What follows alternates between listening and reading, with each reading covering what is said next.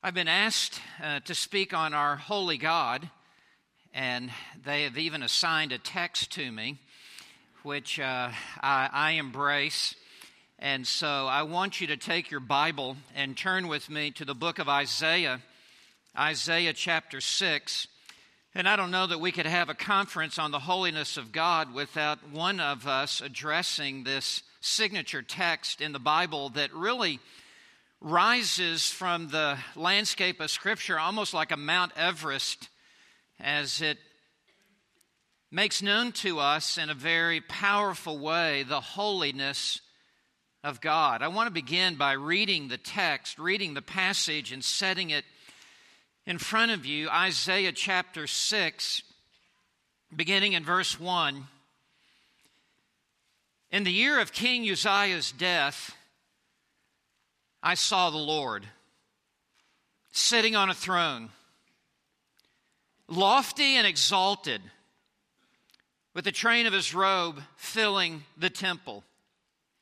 Seraphim stood above him, each having six wings. With two he covered his face, and with two he covered his feet, and with two he flew. And one called out to another and said, Holy, holy, holy is the Lord of hosts. The whole earth is full of his glory. And the foundations of the thresholds trembled at the voice of him who called out, while the temple was filling with smoke. Then I said, Woe is me for I'm ruined. Because I'm a man of unclean lips, and I live among a people of unclean lips. For my eyes have seen the King, the Lord of hosts. Then one of the seraphim flew to me with a burning coal in his hand, which he had taken from the altar with tongs. He touched my mouth with it and said, Behold, this has touched your lips, and your iniquity is taken away, and your sin is forgiven. Then I heard the voice of the Lord saying, Whom shall I send? And who will go for us? Then I said, Here am I. Send me. In these verses, we read about Isaiah's dramatic encounter with the holiness of God. Isaiah knew God before this encounter. But now he knows God with a depth and a breadth and a height and a length that he has not yet known God. He now is knowing God in ways that he had not previously known. Oh, he knew God was holy, but not like this.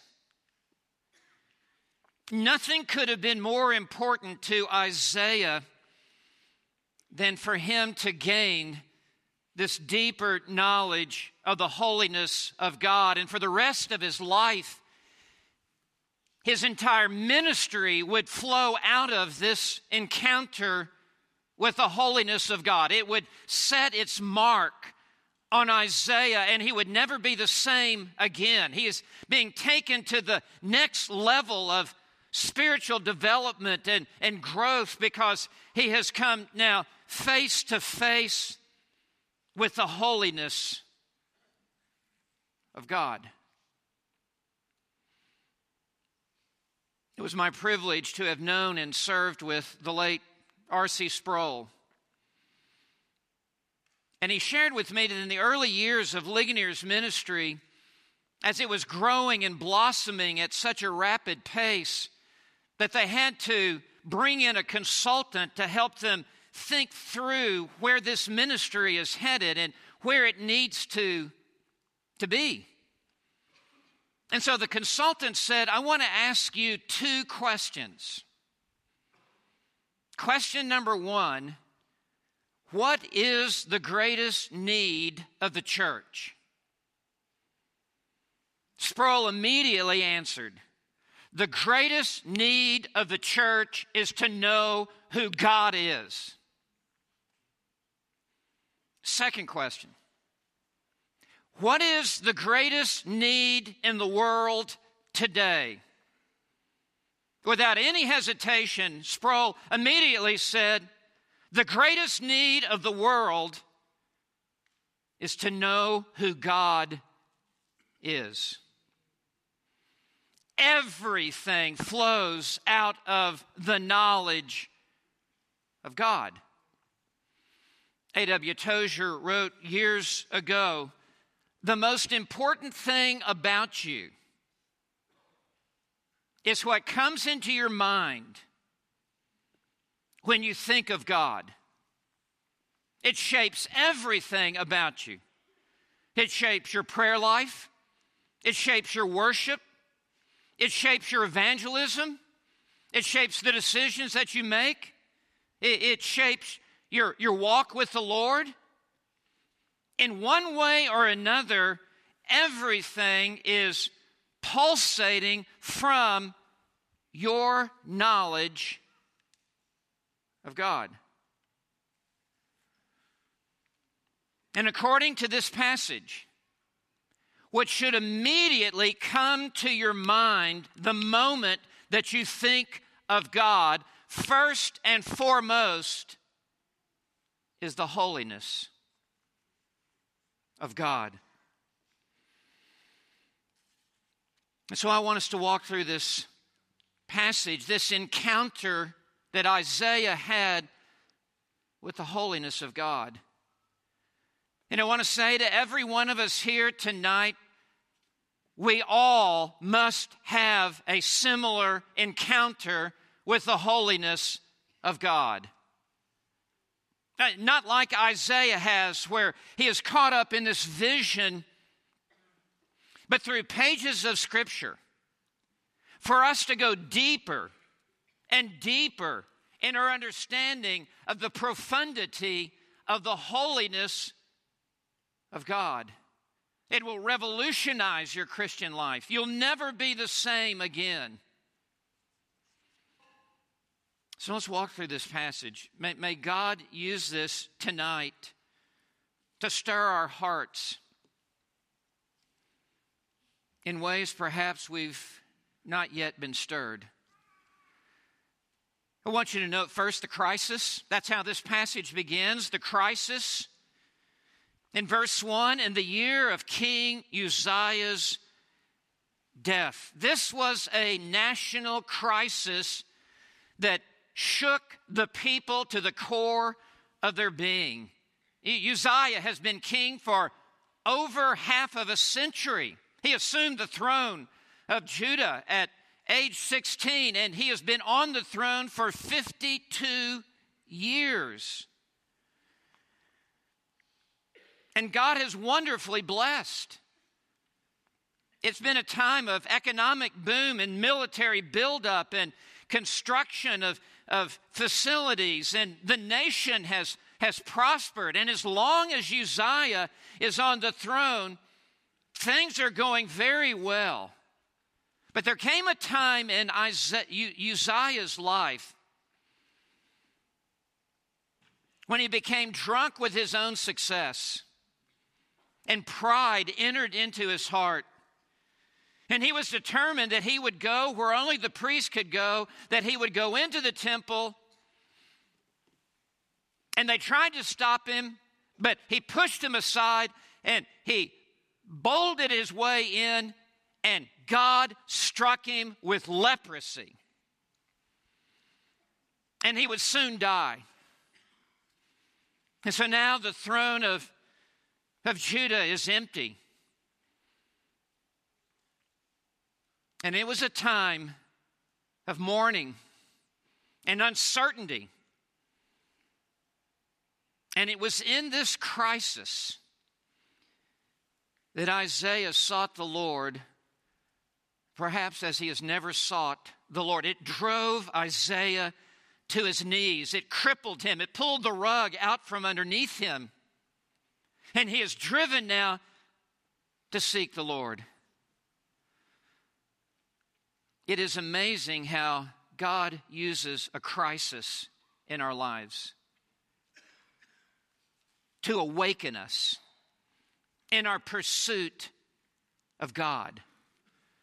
We thrive spiritually far more in times of adversity than in times of prosperity.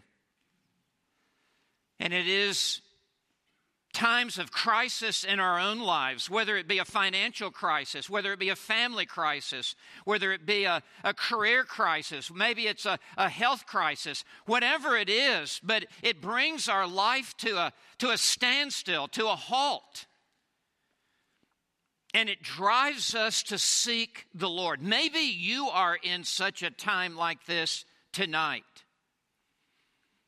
And if so, it is a mercy of God in your life to use this to bring you deeper and deeper to Himself. James 1 Consider it all joy, my brethren, when you encounter various trials, knowing that the testing of your faith produces endurance. And let endurance have its perfect result, that you may be mature and complete, lacking in nothing.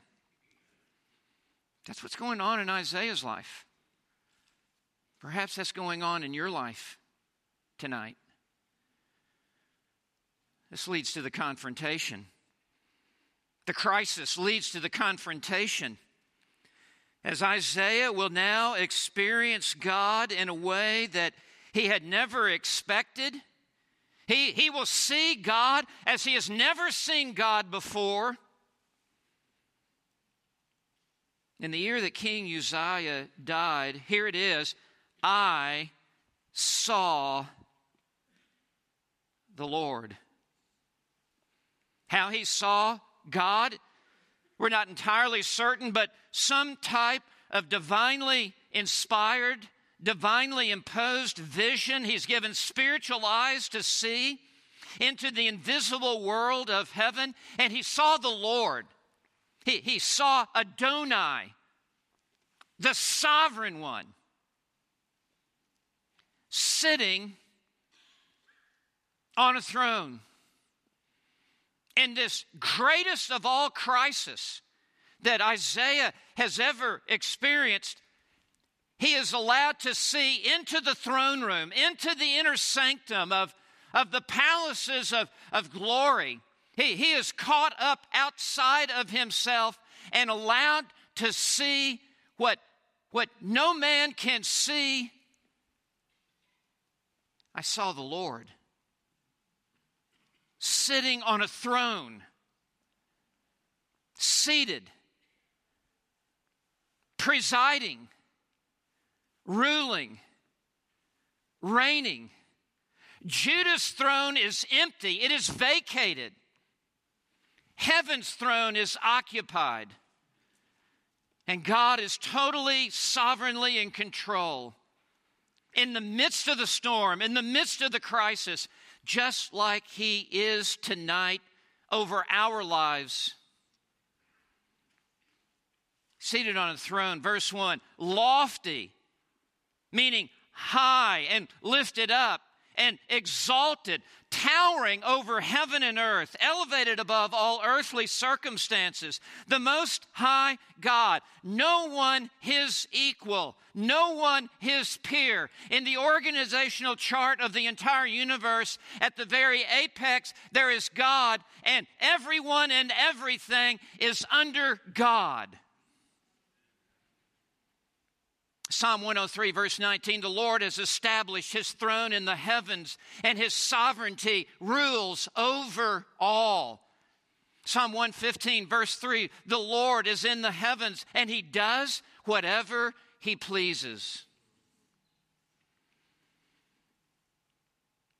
And then he sees, with the train of his robe filling the temple. The greatness of ancient kings was, was revealed by the, the length of the train of their robe. And there would be a competition between kings in different regions as they would come into their throne room that the greater the king and the greater the, the empire that he ruled over the longer would be his train as isaiah now sees into heaven's throne room he sees the train of his robe of his robe filling the entire temple. There, there, there's no room for anyone else, no room for any rival. He is king alone, unrivaled in his sovereignty, supreme in his authority, no panic in glory. We too must see God for who He truly is. Heaven and earth is not being run by a democracy, but by a theocracy, by the will of one, by the rule of one.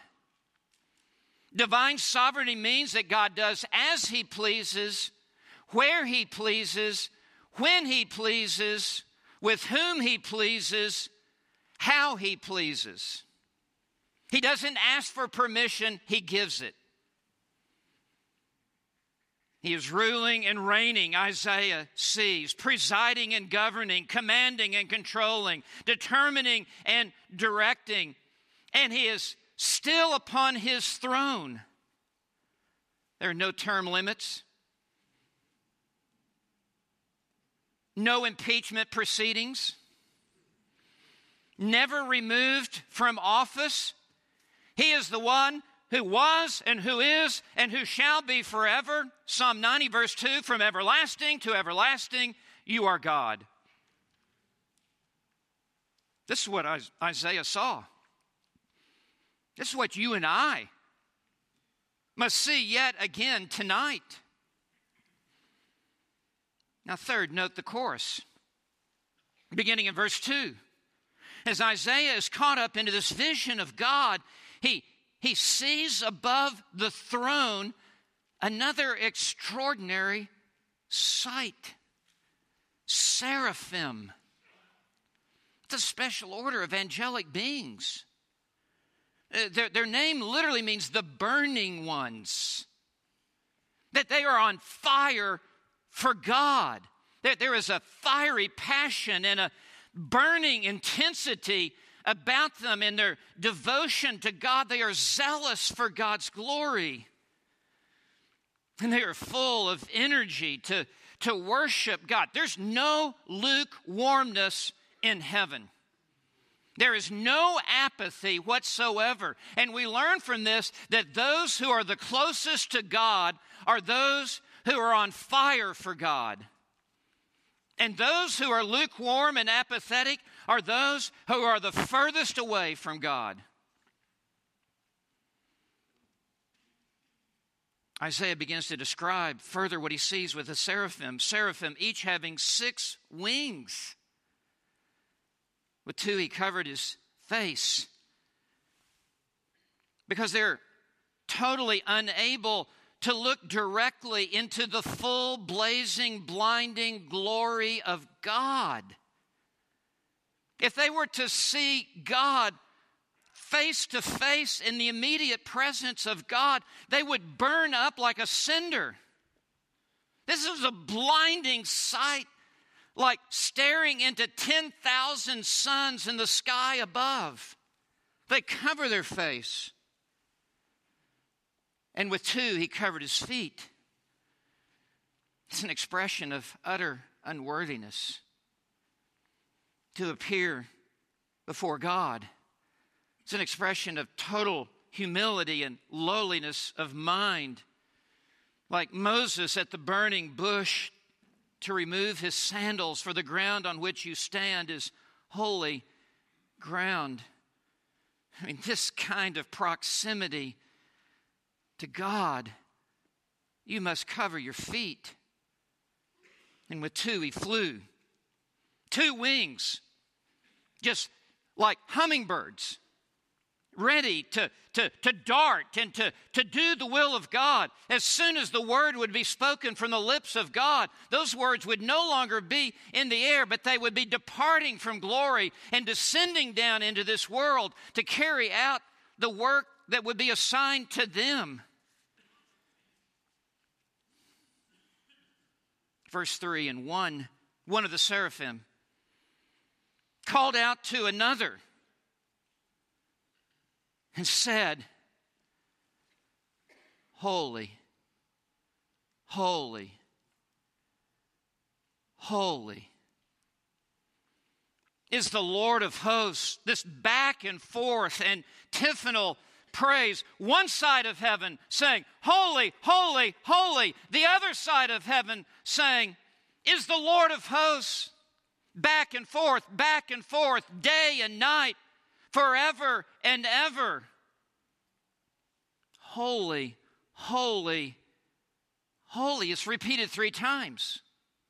What is the significance of this? It is raising the holiness of God to the superlative degree. Well, what this means is they are saying, God, you are holy, you are holier, you are the holiest being in the entire universe. You are supreme in your holiness. You are complete and perfect in your holiness. And what does this mean? The holiness of God. It comes from an ancient Semitic word that means to cut.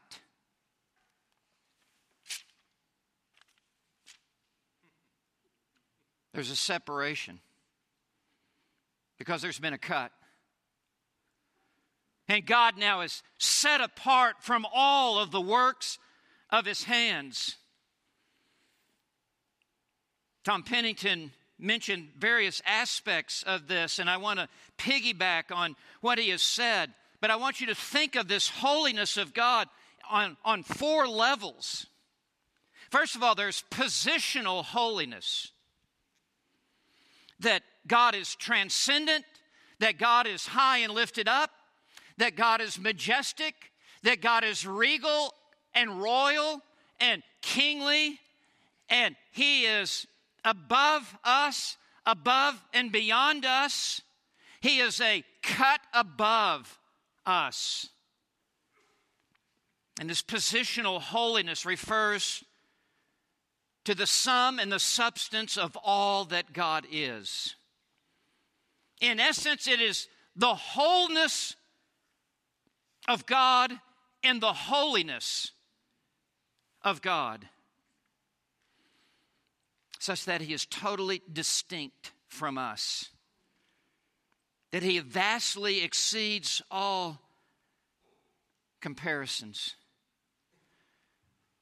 Left to ourselves, we could never climb a ladder of good works or religiosity to come up to his level, to even enter into his presence, because he is so far above us.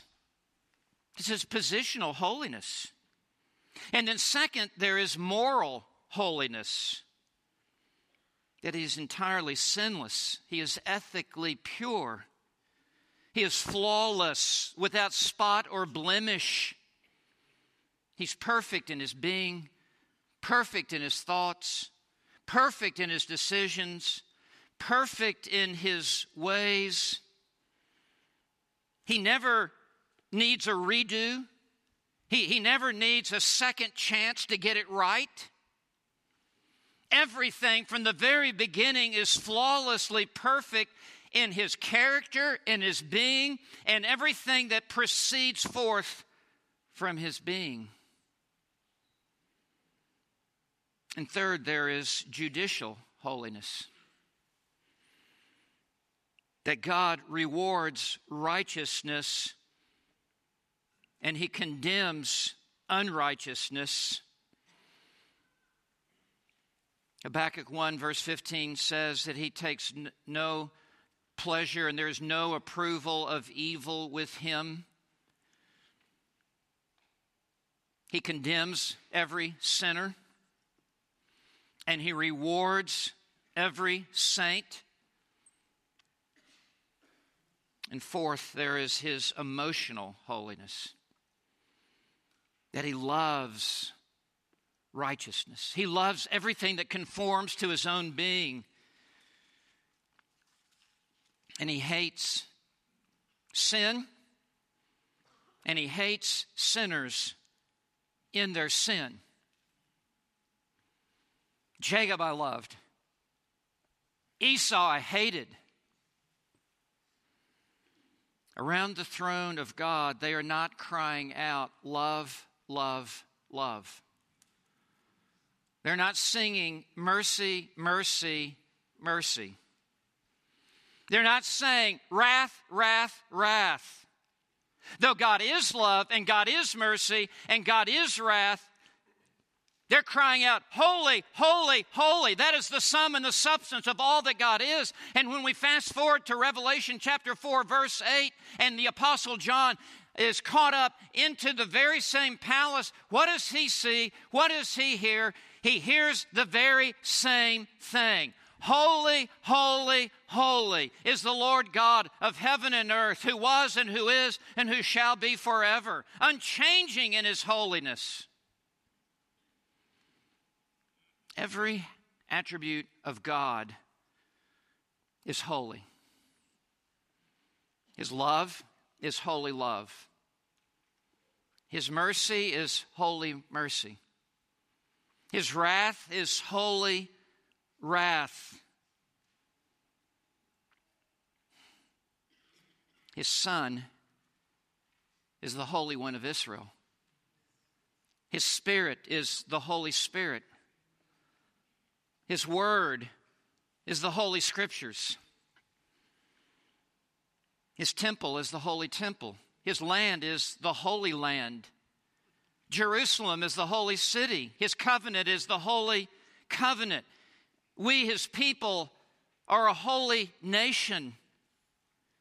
Everything related to God is holy. And then the angels cry out, The whole earth, the whole earth is full of His glory. Glory, this refers to His intrinsic glory, which is, again, the Alpha and the Omega of, of all that God is. His glory is the outshining of His holiness. When Moses said, Show me your glory, Exodus 33, verse 18, God put his holiness on display. This is the chorus that they're singing in heaven 24 7, 365 days a year, throughout all of the ages to come. And it will take all eternity future for us to begin to even scratch the surface of properly declaring the holiness of God. This leads in verse 4 to the convulsions. It's a terrifying thing to be in the presence of holy God even heaven itself begins to shake. Verse 4 and the, and the foundations of the thresholds trembled. All of heaven is rocking and reeling and swaying and tottering as the angels are crying out the holiness of God. Listen, this is not a casual worship service in heaven. This is not a cool, contemporary worship service in heaven. The foundations of the threshold trembled at the voice of him, one of these seraphim, who called out while the temple was filling with smoke, spewing through the corridors of glory into the throne room, is this glory cloud manifesting the holiness of God. Whenever people in the Bible came close to the holiness of God, they shook like a leaf in a storm. The Apostle John on the island of Patmos, in chapter 1, he sees the vision of the glorified Christ, and how does he respond? He fell at his feet like a dead man. That is to say, he fainted and went unconscious and just collapsed at the feet of the Lord Jesus Christ. And you remember when Peter was told to cast the net on the other side of the, fi- uh, the other, other side of the boat after they'd been fishing all night and had caught nothing, and Jesus said, Cast your net on this side. And they finally did, and there were so many fish that the nets began to break and the boats began to sink. And it dawns on Peter I'm in the presence of holy God incarnate. And he says, Depart from me, Lord, for I'm a sinful man. I, I can't even be close to you. You're so holy. Listen, if Jesus Christ, right now in his glorified state, those back doors swung open and he came walking down this center aisle, every single one of us would be on the carpet. Scared spitless. We in our natural state, we in our mere mortal body, He in His glorified resurrection body with, with hair like, like wool and His eyes like flaming fire and His voice like the sound of many waters and coming out of His mouth a sharp two edged sword and His feet glowing like standing in a furnace. We would be overwhelmed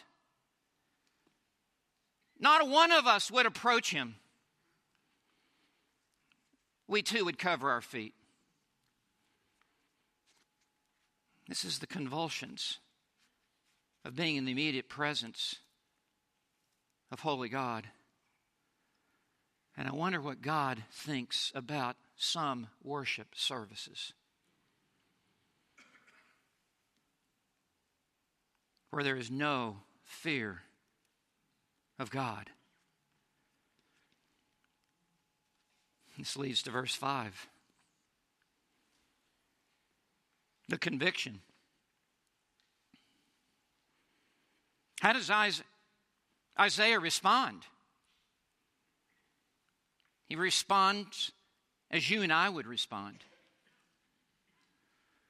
to be in the presence of holy God reveals all of our unholiness.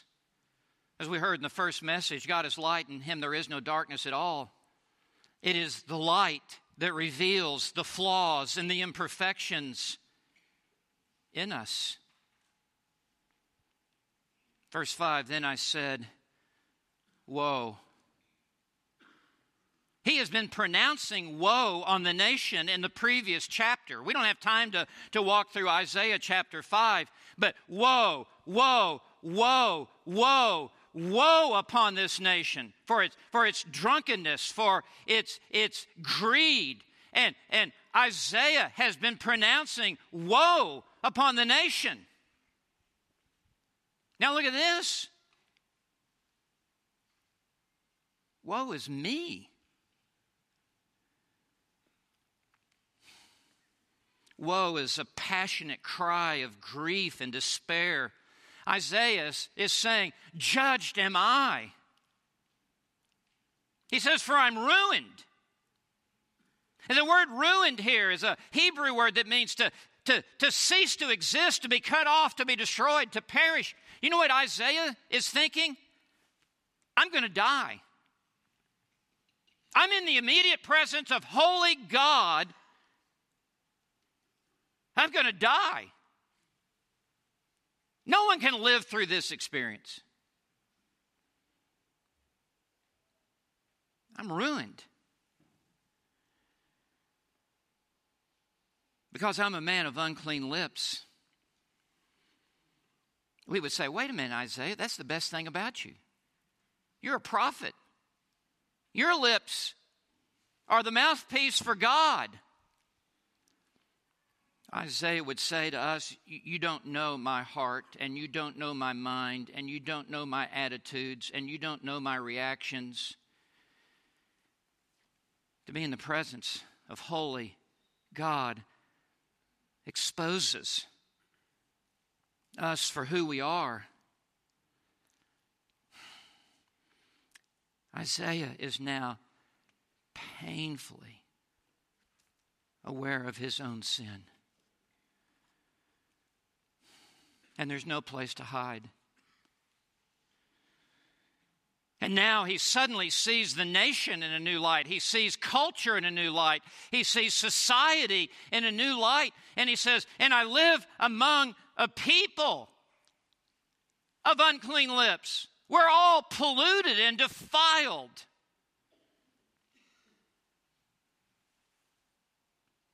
Why would he come to this conclusion? At the end of verse 5. For, here's the explanation for my eyes have seen the King, the King. Not Uzziah, but Yahweh. My eyes have seen the King, and one gaze at this King. I am naked and undone. Again, it's the one who is the closest to God, has the greatest sensitivity to sin.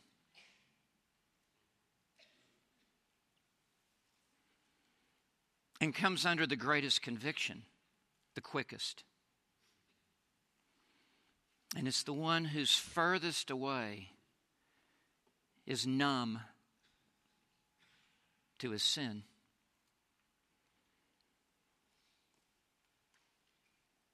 This leads in verse 6 to the cleansing.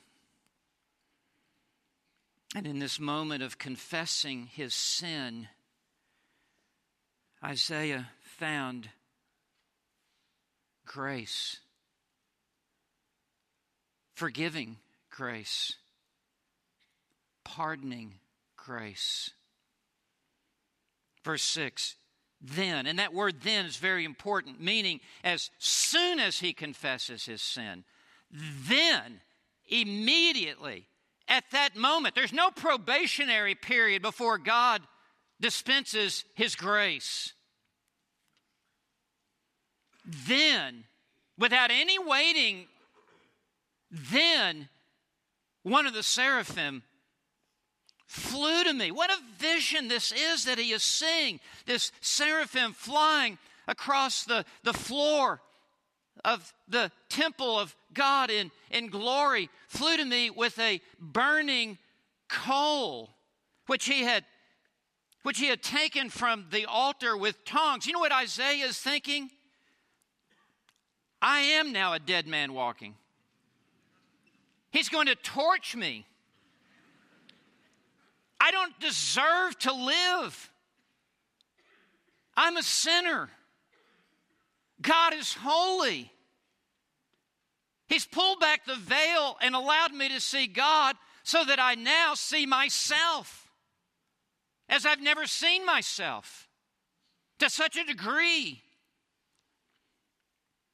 And so this seraphim is flapping its, its two of its wings and flying across the corridors of, of, of glory with a burning coal. And what Isaiah will come to discover is that this burning coal is symbolic of the pardoning, forgiving grace of God. Verse, uh, verse 7 He touched my mouth with it. Oh, your lips are so sensitive. You, you, your lips are so easily inflicted with pain. But it was with the mouth that Isaiah has sinned, not in conveying God's message, but in backroom talk. When others are not listening and only a small group is there, and his criticism, perhaps slander, his casual talk about God, perhaps even taking God's name in vain. No, the lips are the mechanism by which the sin has come out of his polluted soul. He touched my mouth with it. This speaks to how painful repentance is and how painful it is to come under the searchlight of the holiness of God and to go through this agonizing process which is necessary to be forgiven by holy God. No one giggles when they repent. No one skips into the presence of God to make matters right. It is a severe mercy. And he says, Behold, verse 7 this has touched your lips. And there may have been even smoke come from those lips. And your iniquity is taken away. Your depravity, your guilt is now removed. Even as a believer, he must confess his sin. Even as a believer, he must repent of his sin. Just like you and I must be lifelong repenters and lifelong confessors of our sin. You say, How often do I need to confess my sin?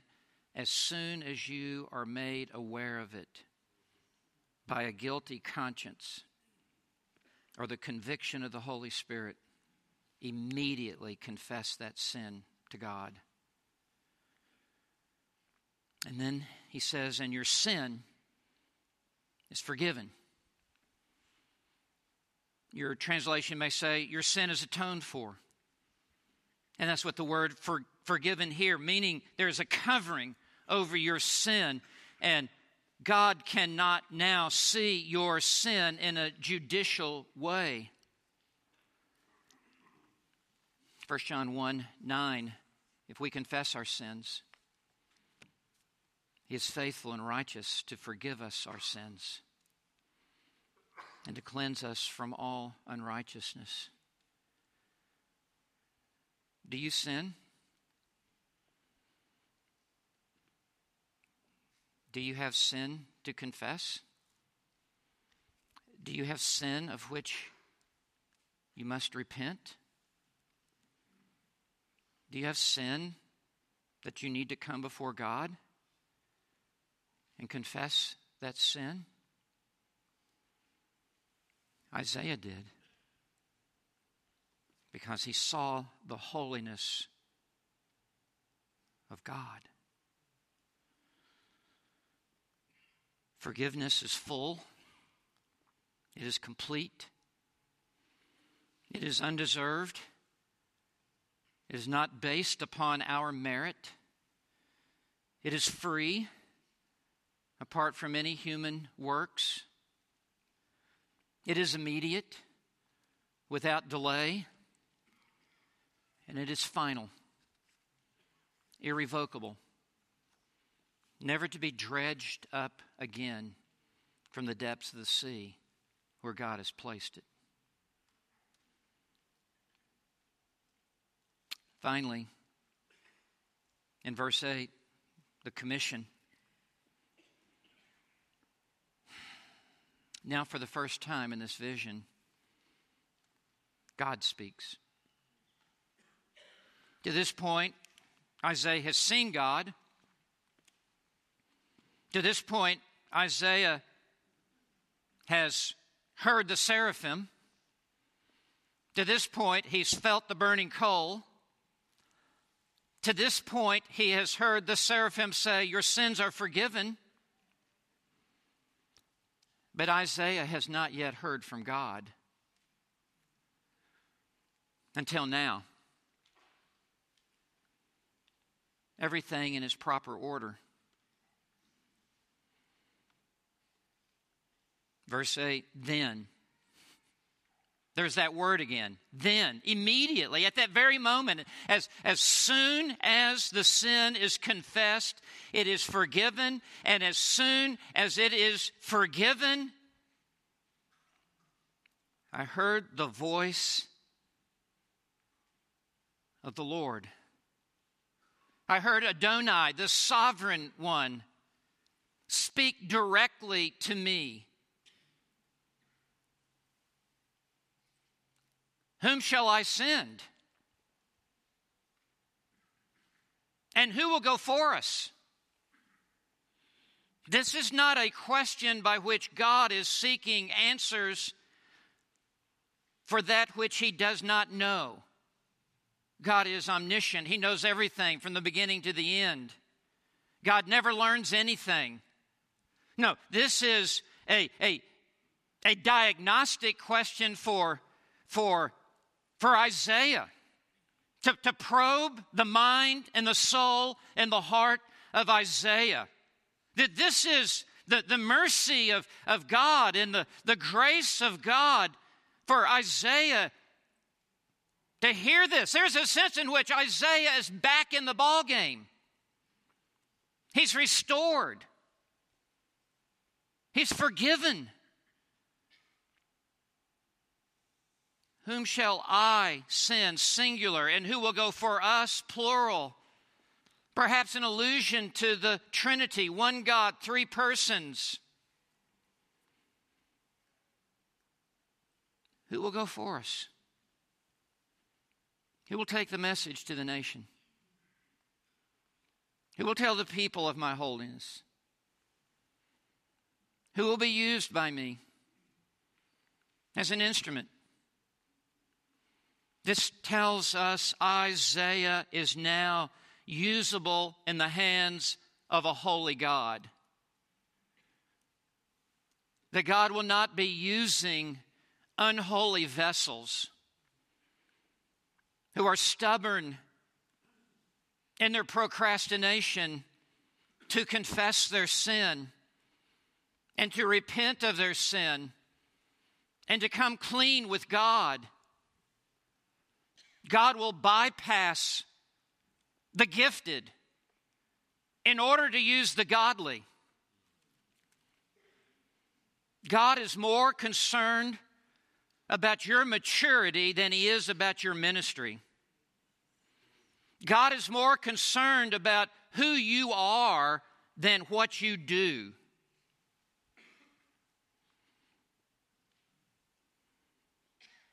God is more concerned about your heart than your hands.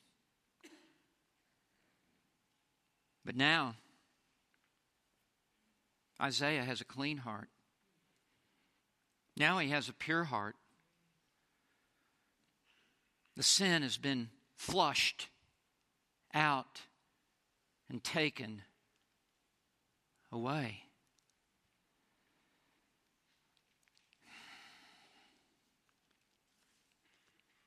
Isaiah's response. Then, Immediately, in this moment, Isaiah does not say, I want to go home and pray about it. Isaiah does not filibuster God. This demands an immediate response now, this moment. Delayed obedience is no obedience. Delayed obedience is disobedience. Faith without works is dead. How will Isaiah respond? This is his moment with God. This may be your moment with God tonight. Then I said, and no one else can answer for Isaiah. No one else can step in and give the response. Isaiah said, Here am I. Not here I am, that would indicate his location. Here am I indicates his response. Here am I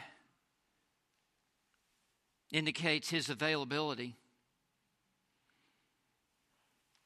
He presents himself to God, Here am I, as a living and holy sacrifice, which is acceptable to God, which is his spiritual service of worship. He places his life on the altar before God,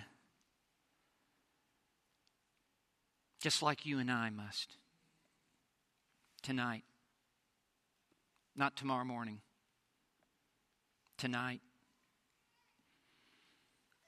He says, Send me. Isaiah has no idea where he's going. there's no five year plan given to him, there's no 10 year plan. You don't need to know where. You just need to know who. And that who is holy God. God will tell him in the rest of this chapter that this is going to be a demanding commission. You're going to preach to the nation, and you will be the means by which I will harden the hearts of my people and I will render you will render them in your preaching blind so they cannot see and deaf so they cannot hear. This is how you will glorify me. And so it came at a great price and a great cost for Isaiah. But you do not negotiate with holy God. You simply say, Here am I, send me. In essence, you take your life like a check and you sign your name and you hand it over to God for God to fill in the amount. What it will cost you to serve holy God. What Isaiah is saying is, I am ready to go and to serve you anywhere, anytime, to do anything at any price. That's where you need to be tonight. Whether you are in your 20s, your 30s, your 40s, your 50s, whether you are a senior adult as long as you are on this earth and as long as you are breathing, your response to God is, Here am I, send me. That's where we must be tonight. So I want to ask you this question as I close Have you experienced the holiness of God like this? Because when you have, it brings you to this place. If you're not at this place, it's because you have not yet seen the holiness of God. That you've not yet said, Woe is me. That you have not yet said, Lord, take away my sin. And when you see the holiness of God, that is the only response you can have. Here am I, send me. Let us pray.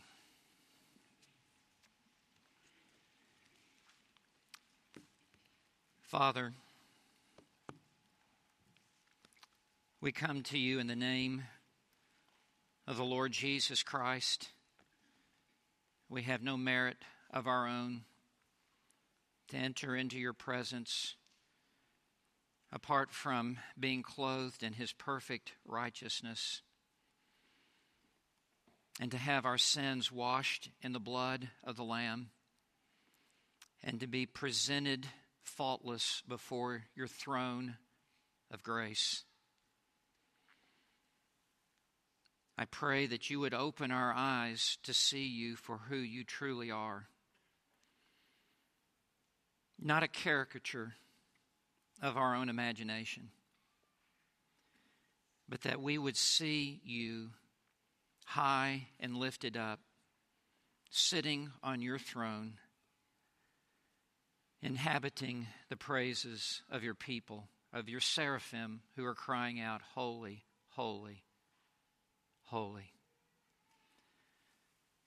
Lord, manifest yourself to us even through this vision that was recorded 2,700 years ago. Make it real, make it fresh, make it immediate in our own hearts and lives. And as we go back to our hotels, as we go back to where we're staying, our homes, there needs to be within our hearts saying to you, Woe, Woe is me. I'm a man, I'm a woman of unclean lips. We know you're a God of forgiveness and grace and pardon, and you will hear the repentant prayer